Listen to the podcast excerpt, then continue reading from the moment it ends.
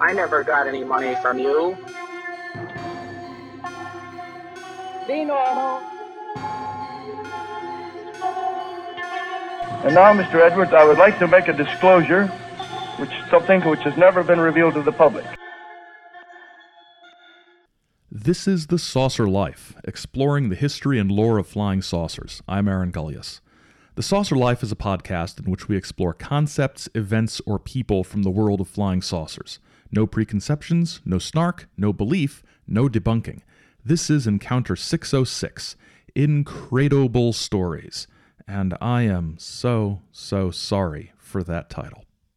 So, this episode is a continuation, in a way, of our last episode where we looked at UFO lore in sub Saharan Africa. And during that episode, we encountered a fella named Credo Mutwa. And I said at the time in that episode that at some point in the future, we would be taking a deeper look, a closer look at Credo Mutwa. And some people on on the Twitters suggested, yes, yes, yes, you need to do this.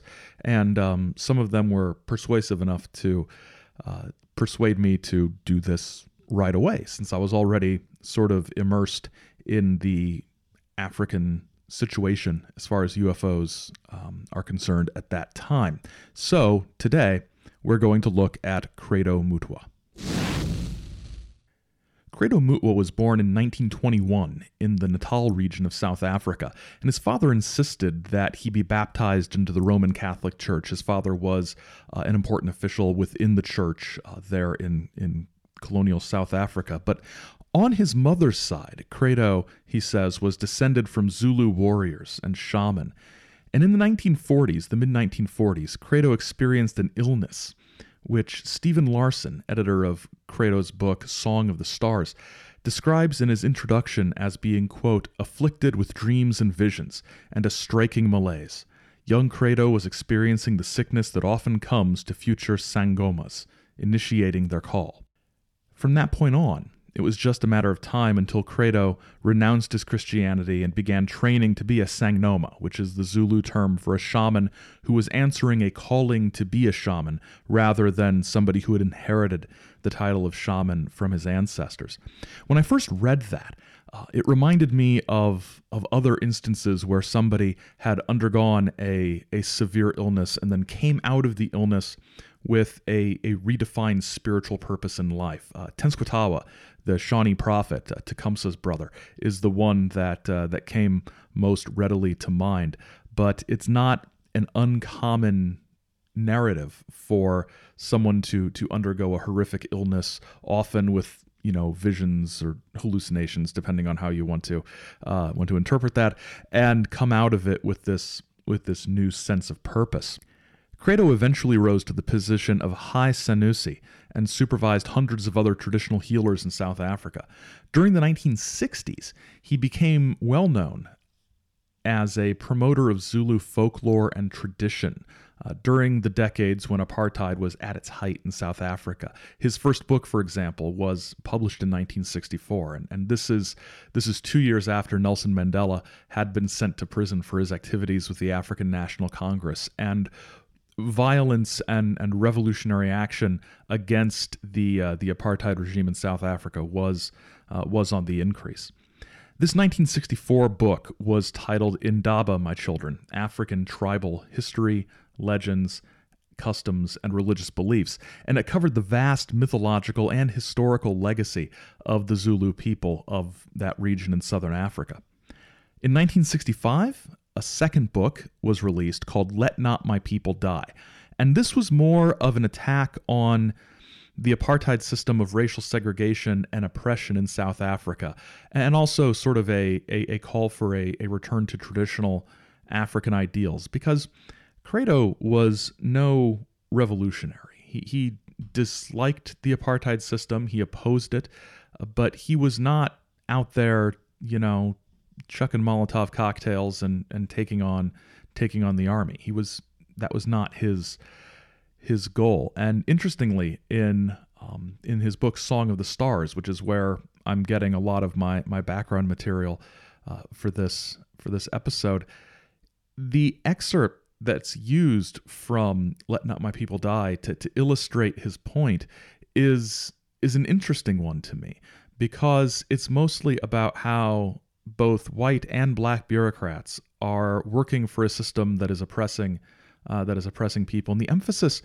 is on uh, is on the racial divide, but also it's a it's a broader criticism of the government itself and, and the barriers put in place and the way that government is structured. It's not as focused on the racial segregation aspect as some people liked it would have would have liked it to be.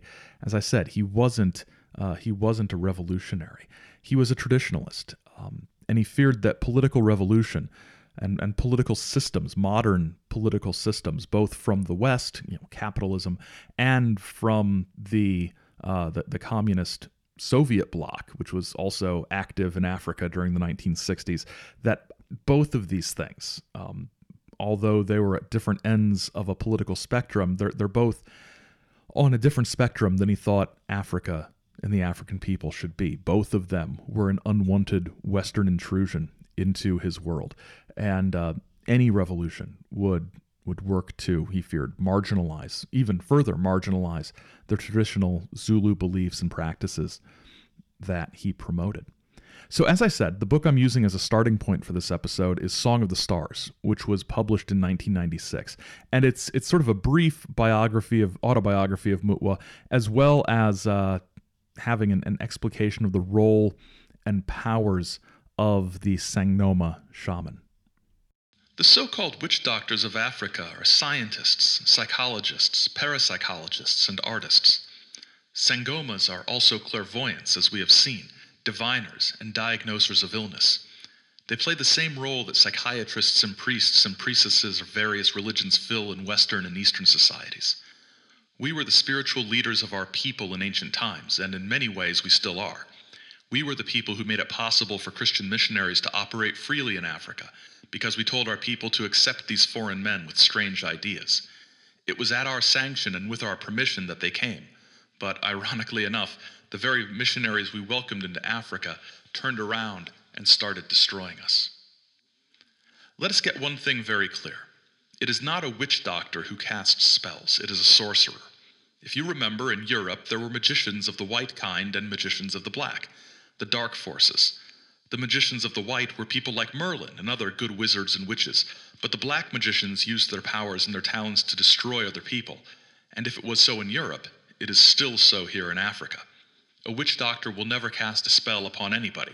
He can neutralize a spell, he can stop it, but the moment a witch doctor harms a person, he is no longer a witch doctor. He becomes a sorcerer, one we call Umgatatin Zulu Alamaloi Insone which means a doer of evil deeds. There is nothing supernatural, everything is natural. We in Africa know, and please don't ask me to explain further, that the human being possesses 12 senses, not five senses as Western people believe. One day this will be accepted scientifically 12. So we must not call those as yet unknown senses supernatural. They are within the very borders of the shining land of nature. I'm not allowed to say much more, but I can tell you this. Man possesses the sense not only to foresee future events, but also to move out of his body at will sometimes. But this only happens in times of crisis. The book also goes from there to talking about sort of the general cosmology as understood by the, the Zulu traditions. Stories of, of creation, of primordial forces emerging and colliding gods and goddesses, and, and of course, ubiquitously in cultures around the world, the figure of, of the trickster who comes to, to deceive and, in many cases, annoy humanity. From there, Credo moves into the relationship between the African cosmology and the African worldview as he describes and sees it, and the question of life on other planets. And he begins this by mentioning a fairly commonly cited connection between Africa and extraterrestrials. There are things that fly through the night, those you call UFOs, which we in Africa call the fiery visitors. Oh, yes, Africa has had her own share of UFOs, and she has for many, many centuries. Long before they were even heard of in other parts of the world, we, the people of Africa, had contact with these beings and the creatures inside them very often. We call them fire visitors. I can only speak within certain constraints because we are not allowed to talk in any detail about these sacred things. Our people fear that should we do that, then the starships would stop visiting us. The Song of the Stars is truly the song of Africa, for you will find legends and lore about the sun and the moon and all the stars throughout this vast continent. And the mythology and even the histories of our people are full of descriptions not only of the stars and planets, but of the intelligent beings that belong to them and how they have interacted with human beings. For example, the Dogons speak of visitors that came from what we call the Star of the Wolf, Sirius. We believe that this was the very star from which mankind was driven away after a gigantic war against the sea dwelling fish people. We believe that we were brought to this world inside a hollowed out moon by the two sons of Nommo, the great and kindly father of the sea people of that world. But you will learn more about that story soon. If you scratch below the surface, all our tribal people have stories about the stars. Now, if you're one of those people listening who already knows a lot about UFO stuff, and probably more than even I do, you won't be surprised by that mention of Sirius and the Dogon people.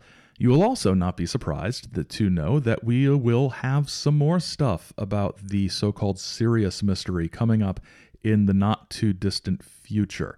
Um, I don't want to predict when, though, because I the more I read about it, the more other stuff I find that I didn't think was related, but it turns out it was.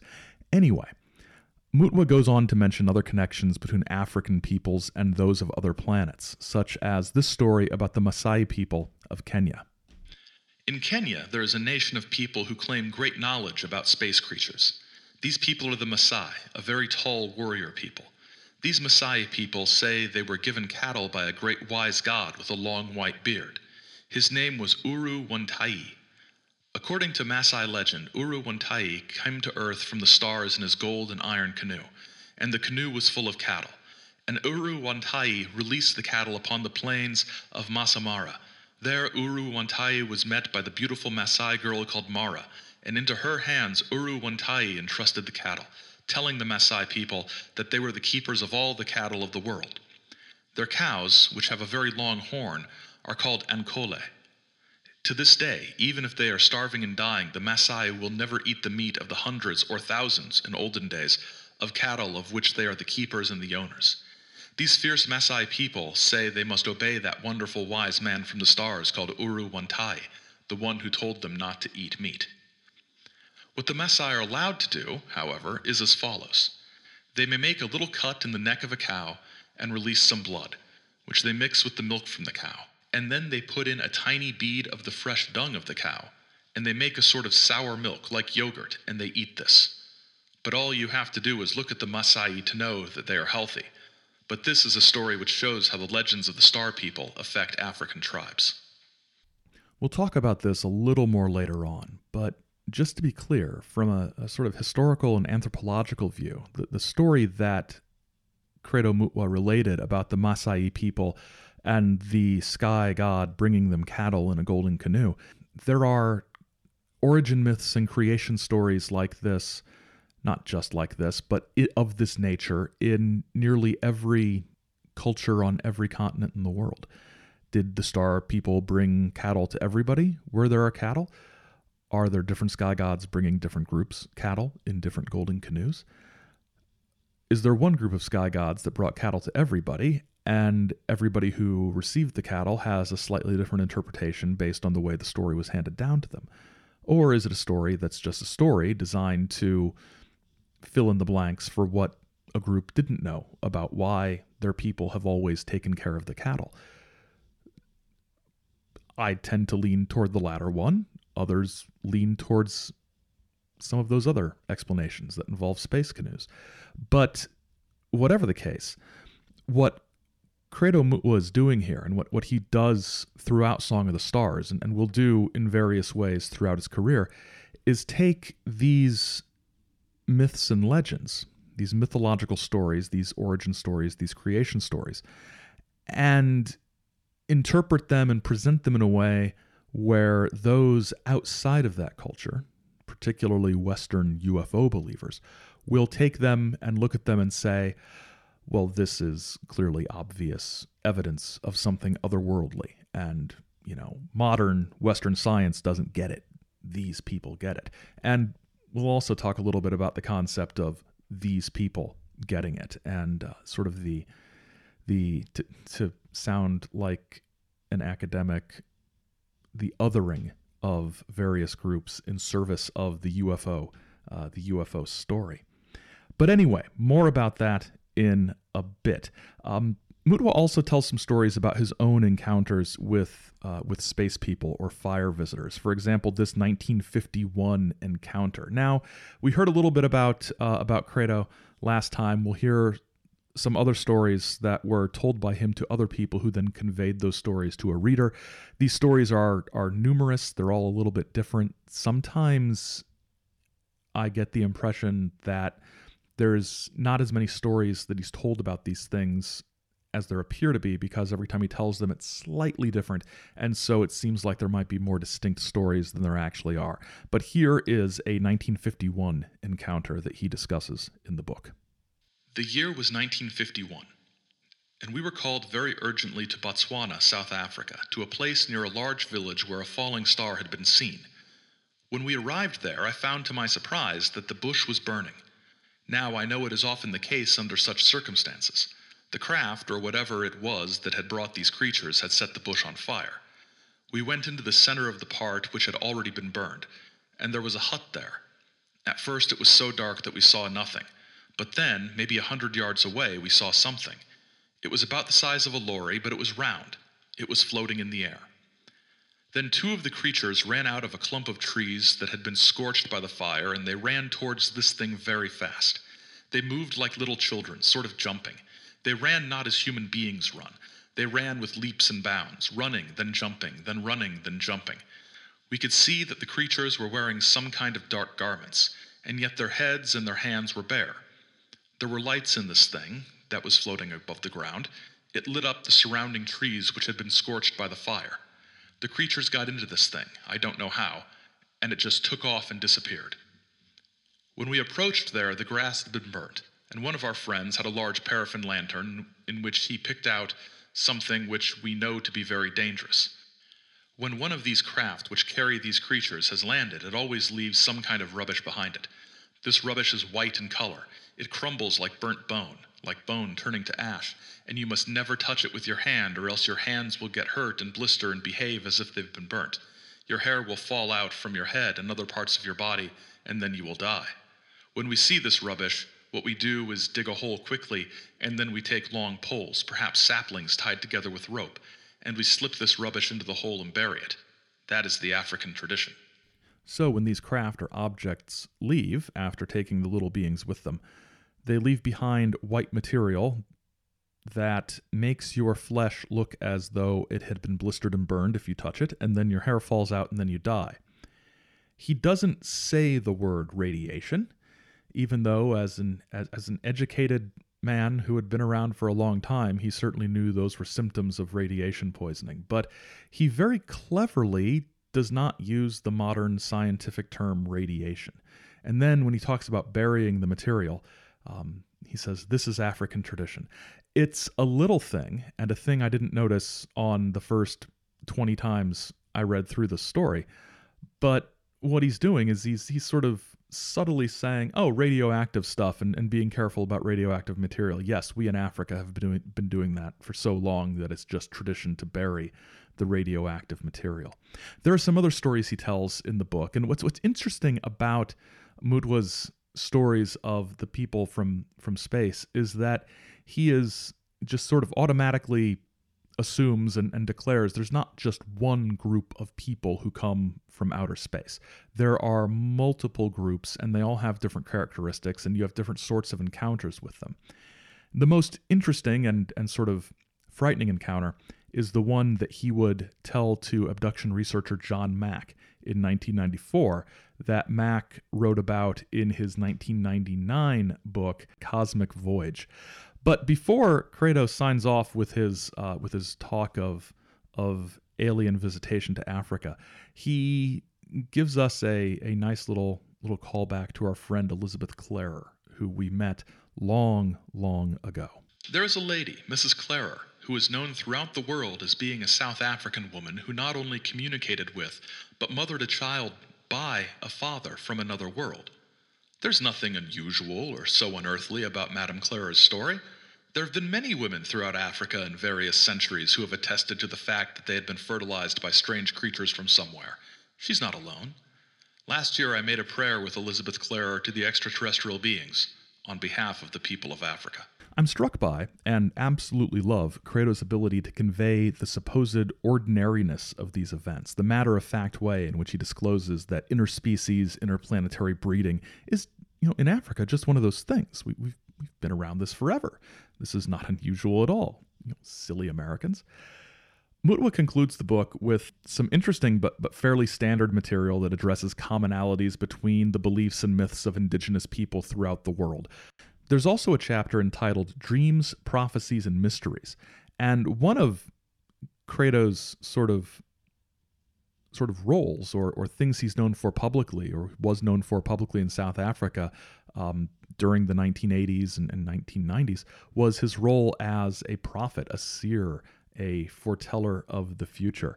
So, this is an example of one of those prophecies. According to the editorial note in the book, he made this prophecy in 1989.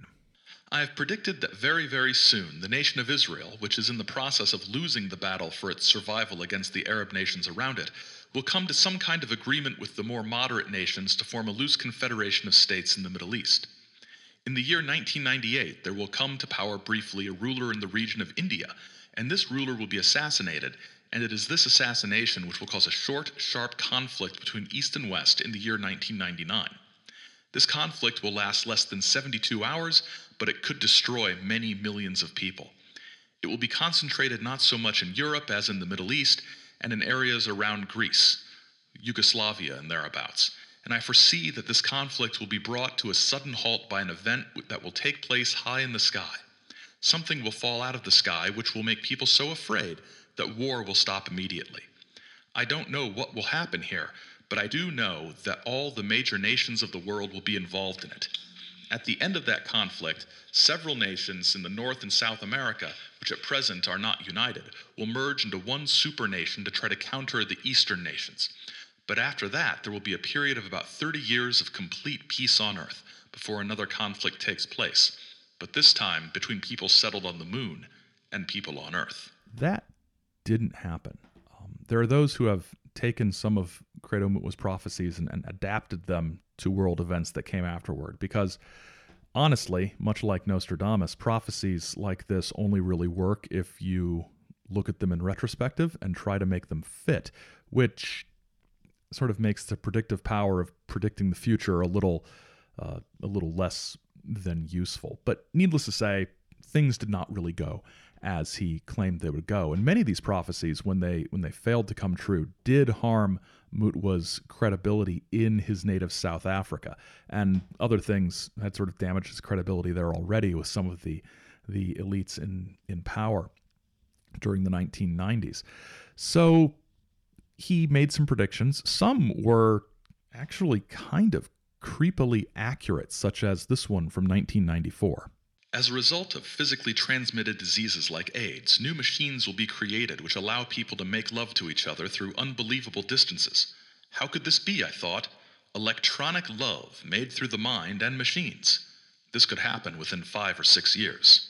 So, with some shocking accuracy, he sort of predicted the advent of unsavory internet chat rooms and potentially some of the deeply icky virtual reality setups that seem to be on the horizon. Oh, and by the way, the aliens are on their way as well.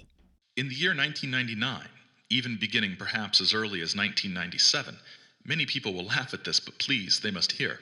This world will be visited by some of the gods from the stars, the so called aliens. They have been secretly visiting, but I think now they will become visible, because a great decision is going to be made in the stars about the fate of the Earth. The Earth is a very special planet to those people from the stars.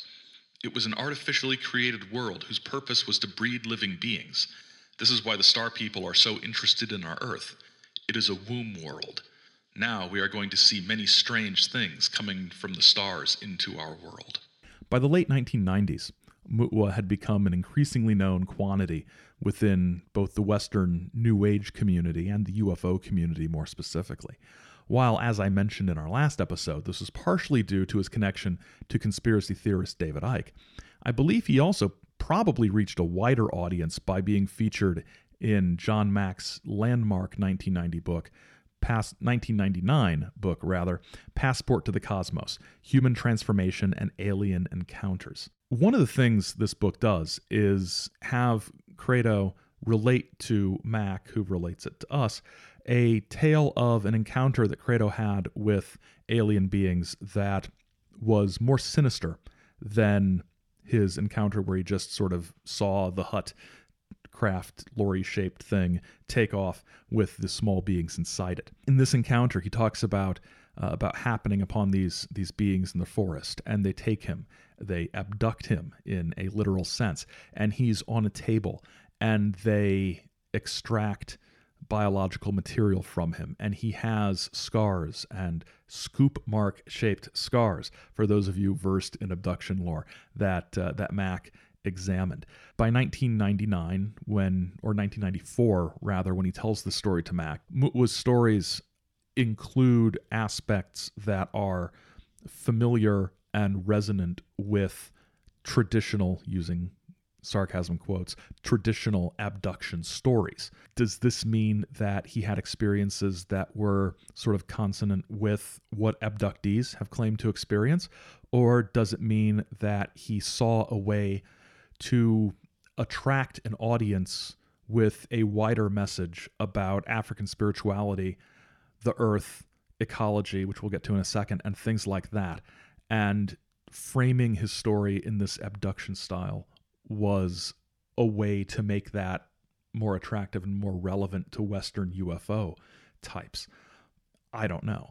Um, I have my suspicions, and, and that doesn't make it a bad thing. Um, if you have a message that you think is of vital importance to the human race, you find a way to get that message to the widest audience possible. Whether it's George Adamski talking about the Space Brothers wanting peace and please don't nuke anything, or Credo Mutwa talking about the need for, for a return to some traditional ideas within Africa and, and perhaps around the world, you use whatever tools are at your disposal. But his story does take on those more abduction framed things. And one of the the themes of the book at large, uh, Passport to the Cosmos, one of the themes among all of the experiencers that Mack talked to was the ecological threat faced by the planet Earth and the information about this passed along to experiencers regarding this threat. Credo Mutwa speaks of this planet as, quote, our Mother Earth, a special nurturing place where new species are, quote, allowed to reach maturity and perfection a mother world or a womb world, a growing place, a garden which we are messing up. According to African culture and religion, he told us, quote, There are 24 mother worlds in the sky, and our Earth is the 25th. A mother world is a specially made planet whose purpose is to give birth to life. Now, these mother worlds are very, very rare. You can find thousands of worlds without life, and only one mother world. This uniquely created world, he says, is, quote, guarded by ancient entities such as whales and others, which we kill in our stupidity. The various groups that have an interest in the preservation of our planet, like the Mantindane, to whom this planet is sacred, are trying now to discuss what to do with us. In his conversations with Mack, Mutwa also connects these ecological disasters and crimes to his prophecies of the human future. Credo Mutwa, who told us of his visions of a dying world, believes, quote, these creatures come from the future there are terrible prophecies that you find throughout Africa to the effect that as a result of the dirtying of the earth by human beings, as a result of human beings practicing very bad magic, the sky will become dirty, the animals will vanish, the seas will turn into poisonous mud, water will be even more precious than gold to human beings at that time. Then human beings will change, we are told. They will become smaller, like the Mantindane. In his conversations with Mack, Credo gives a lot of credence to the idea that the Mantindane, the aliens, the, the, group of aliens that are probably most analogous to the stereotypical gray alien, if you want to sort of keep that shorthand in your head, that the Mantindane have had a lot of influence over human affairs throughout the millennia. Credo believes that the extraterrestrial beings have covertly influenced and manipulated all human cultures and civilizations profoundly for hundreds, if not thousands, of years, operating in the shadows. Warriors like the Maasai go into battle wearing cod pieces to protect their genitals from the Mantindane who might otherwise drain their semen. And women wear certain ornaments to protect themselves from being sexually molested by them. From the art and oral traditions of various African tribes and from his own experiences, Credo has concluded that some of these creatures, especially the Mantindane, quote, share the earth with us. They need us. They use us. They harvest things from us. But he is not altogether sure why. According to Credo, the Mantindane have caused wars and other terrible cruelties and have manufactured diseases to destroy human beings or to test our resistance to various bacterial strains. But they have also had a positive influence and done helpful things. They taught the Zulus how to drill through stone and the Egyptians to cut the stone with which they made their pyramids. When smallpox threatened to wipe out the Zulu tribes, the Star people told our people what to do to protect themselves, said Credo. And during a terrible famine, when crops were failing and hundreds were dying, a race of Mantindane like creatures, only taller, came out of the sky and taught women how to grind and cook the poisonous cassava root to render it edible and palatable to human beings. It is this discussion of alien influence that we discussed last time as well that probably appealed to David Icke and led him to, in some way, fit Mutwa's ideas into his own theories of shape changing reptilian overlords dominating humanity. Mutwa, in general, endorsed these views, particularly the idea of the evil overlords being reptilian in nature. In his conversations with Mack, the reptilian appearance or or texture of the skin or or just reptilian nature of these creatures is uh, is discussed several times. And he spoke with Icke, especially 98, 99, 2000, on a number of radio programs and in an epic six hour documentary. And uh, he says something in that documentary along the lines of if you want to understand all of this, you must understand the reptile. Now, this isn't to say that Mutwa endorsed every aspect of Icke's views. I'm not even sure David Icke endorses every aspect of David Icke's views. There are difficulties, actually, with perfectly blending Western approaches to the paranormal and, polit- and political conspiracy theory, for example, with African mythology. And John Mack acknowledged this difficulty in, uh, in Passport to the Cosmos. Credo, like other indigenous people with whom I've discussed these matters, does not sharply distinguish material or literal reality from mythic truths. This has made it particularly difficult for me to sort out what he may have actually experienced and what is part of African legend. His abduction experience, for example, has many elements that are familiar to us from American studies. But when he speaks of Africans becoming poisoned by eating the flesh of the Mantindane, or the string shirt sister who takes people underground, we're on unfamiliar ground. Certain ideas of his, like the dominant role of the Mantindane and other extraterrestrials or star beings in human cultural history, seem related to tribal myth and legend. So, where does the myth end and the reality, the, the documentable material reality begin? For someone like John Mack, a trained behavioral psychologist and, you know, sciency guy, and for a lot of us, that's an important distinction. We're looking for where to draw that line. What is myth and legend, and what is something tangible? For Credo Mutwa, I think he would probably, from everything that I've read by and about him, he would probably tell us that such thinking is a prime example of why Western rationality and science has gone so far off the rails from truth. There is no line between the mythic and the tangible. It's all one thing. And we need to transcend the idea of that line in order to understand that. So, as I was working on this episode and doing research for this episode and writing up this episode, I wondered how deeply I wanted to go into the realm of colonialism or the issue of commodification of native spirituality. And just far enough was what I decided for the uh, what was the was the best course of action.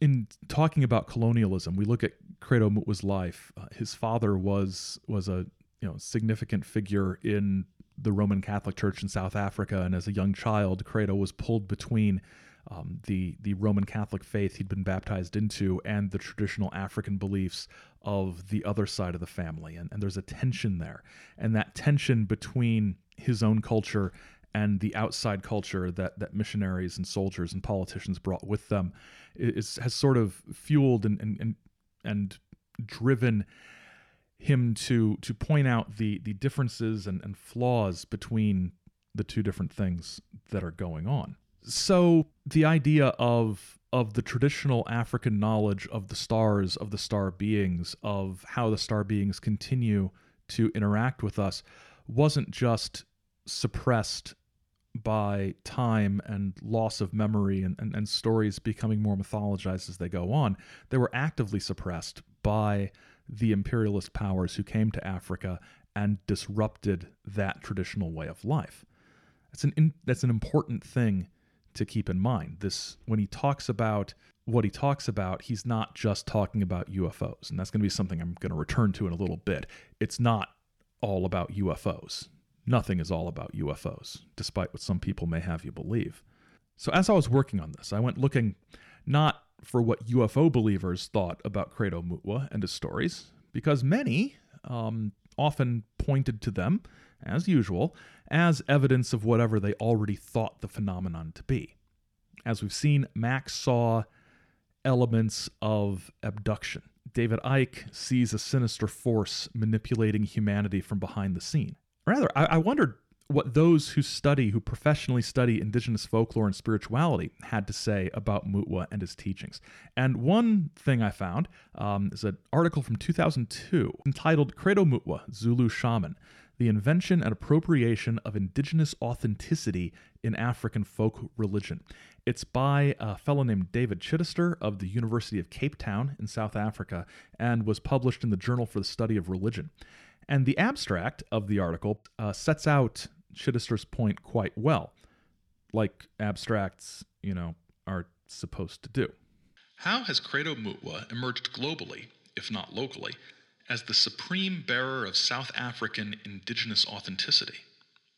Retracing his long journey from Zulu witch doctor to New Age shaman, I have highlighted Credo Mutwa's ongoing reinvention of himself in relation to different appropriations of his authority.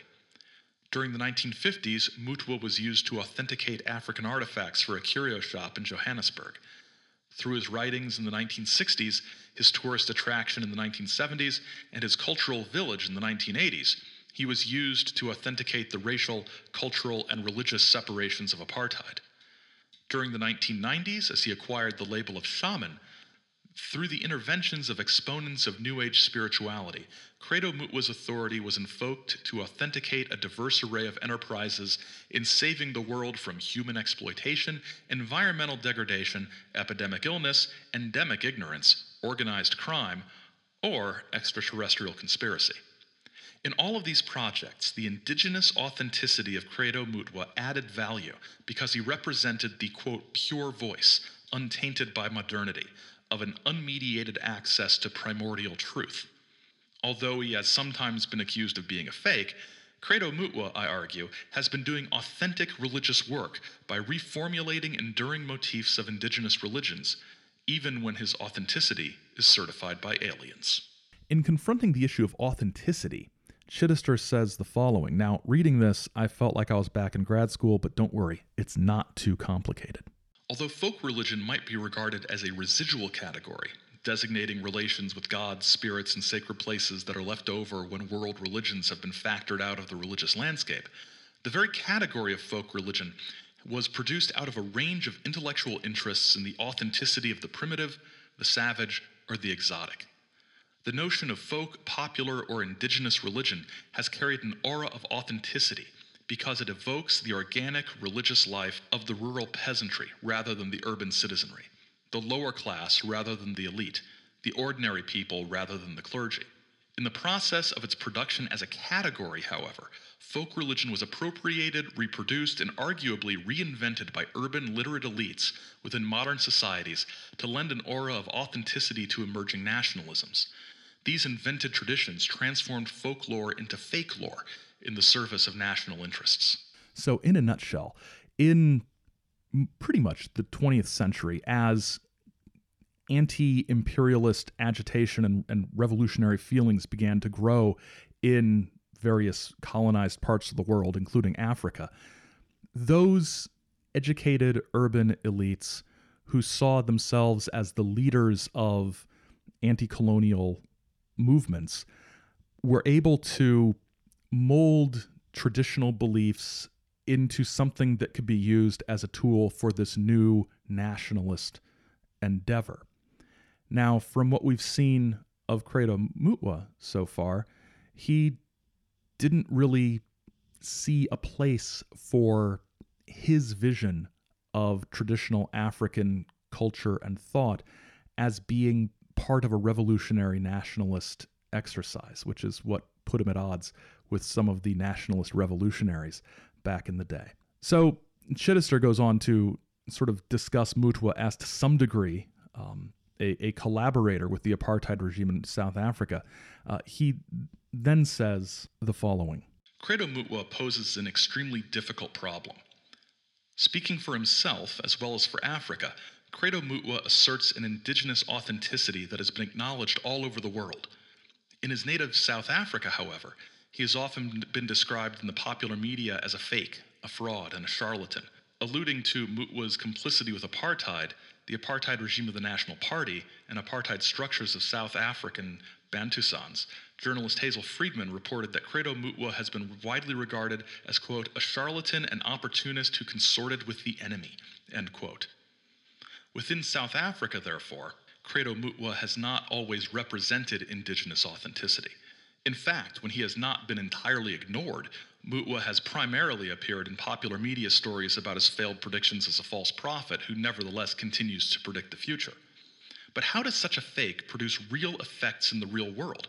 How has Credo Mutwa emerged globally, if not locally, as the supreme bearer of South African indigenous authenticity? To clarify the, the very complicated story of this supposed collaboration between Mutwa and the South African regime in the 1960s and 70s, here's, here's an example.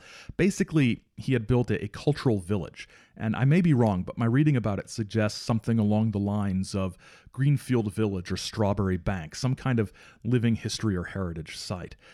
Anti apartheid activists alleged that the cultural village was tacitly legitimizing the township system, that the segregated housing and segregated, you know, living territories in South Africa. It burned down eventually. And, and like we, we hear in this journal article, within South Africa itself, uh, Credo Mutwa's reputation is is as a guy who told the future and got it wrong, and who's sort of done hokey, semi-fakey traditional religious and history and, and legend and lore type of stuff. But these inauthentic expressions, spiritualities that are co opted and manipulated in different ways and for different purposes over the decades, can come to be considered authentic, he's arguing, via the approval of figures that are perceived to have authority with a particular audience, like the South African government, or, for our purposes, the New Age movement, the UFO, and the conspiracy community. What makes Credo Mutwa's expression of African religion, in quotes, authentic? Somebody saying it's authentic.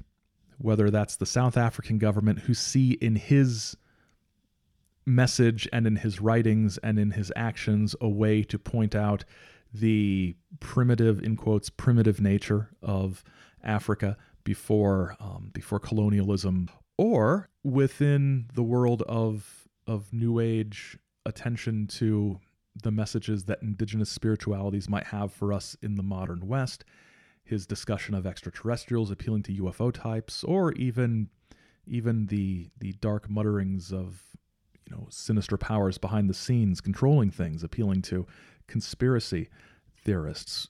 Credo Mutwa's ideas, and he's not alone in this. This is something that happens with indigenous beliefs all over the place. Credo Mutwa has authenticity because authority figures within a certain audience give him grant him that authenticity that is recognized. So in the 1990s, when the old government is swept away and a government headed by the African National Congress, the group that had persecuted Mutwa and had opposed him and had held him up as sort of a collaborator with the enemy, when they come into power in the 1990s, within South Africa, Credo Mutwa's stock drops even further, right? And then along comes the UFO movement. Along comes John Mack within a couple years of these political shifts in South Africa. And so Mutwa has a new audience. Again, this doesn't mean he doesn't believe what he's saying and that what he's saying doesn't have authenticity within it. But that authenticity and that message is often shaped by the context.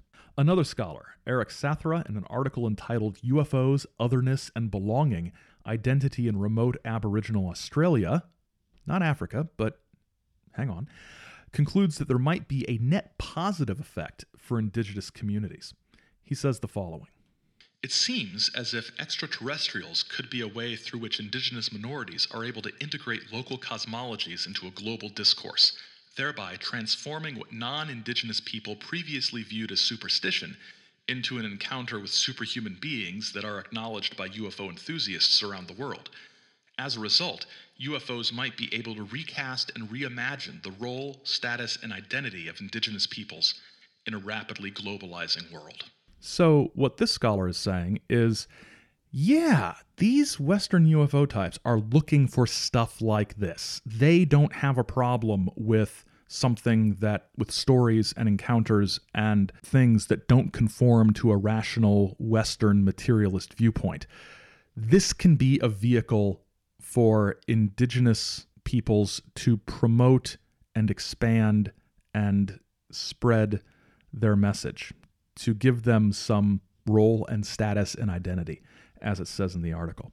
These ideas have some interesting and far reaching implications without going down the road of talking about cultural appropriation and such things. In my decades doing this, I've noticed a troubling trend of UFO believers paying attention to indigenous cultures, world religions, and other topics solely for the purpose of reinforcing their own assumptions and promoting their particular agenda about UFOs.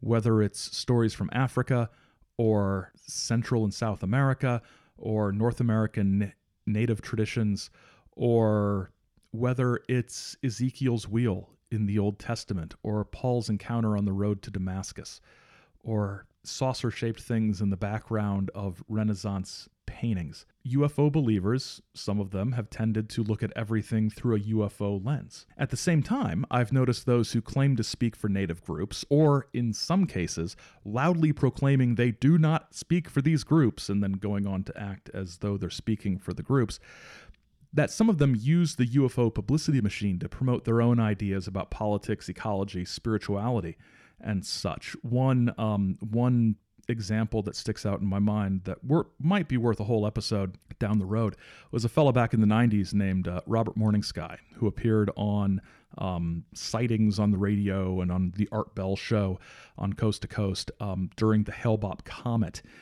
uh, encounter back in 1996 and 1997. And he proclaimed this, claiming and asserting that he was absolutely not a Hopi elder and not speaking for the Hopi elders, and he's just a guy on the radio, that this is actually something called the Blue Star Kachina, and it is going to be the harbinger of an event that will wipe out all life on human Earth within seven years, except for a chosen remnant of the spiritually pure.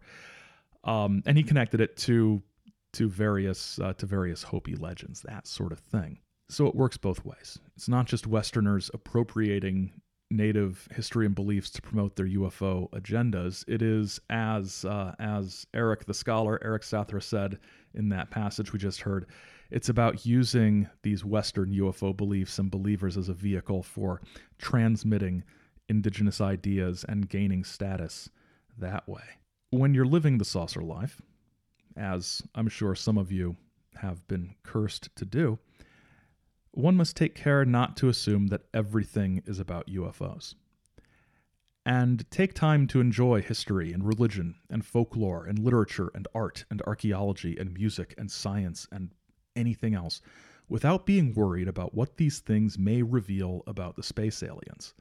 Believe me, you will find that your life will be much fuller and much happier. There are links to Credo Mutwa's book, links to where you can purchase the rights to view the epic six hour documentary, um, which is really just a conversation between Credo Mutwa and David Icke. Things like that are all up on the website, along with the archives at saucerlife.com.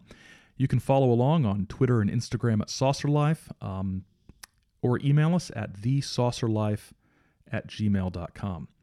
The Saucer Life Encounter 606 was written and produced by me, Aaron Gulyas, and is a Chizo media production. You can subscribe to The Saucer Life anywhere you find podcasts, and ratings and reviews on iTunes and other platforms are, are really great, and thank you to those of you who have left um, such nice comments for us. Till next time, keep watching the skies, because the skies are watching you.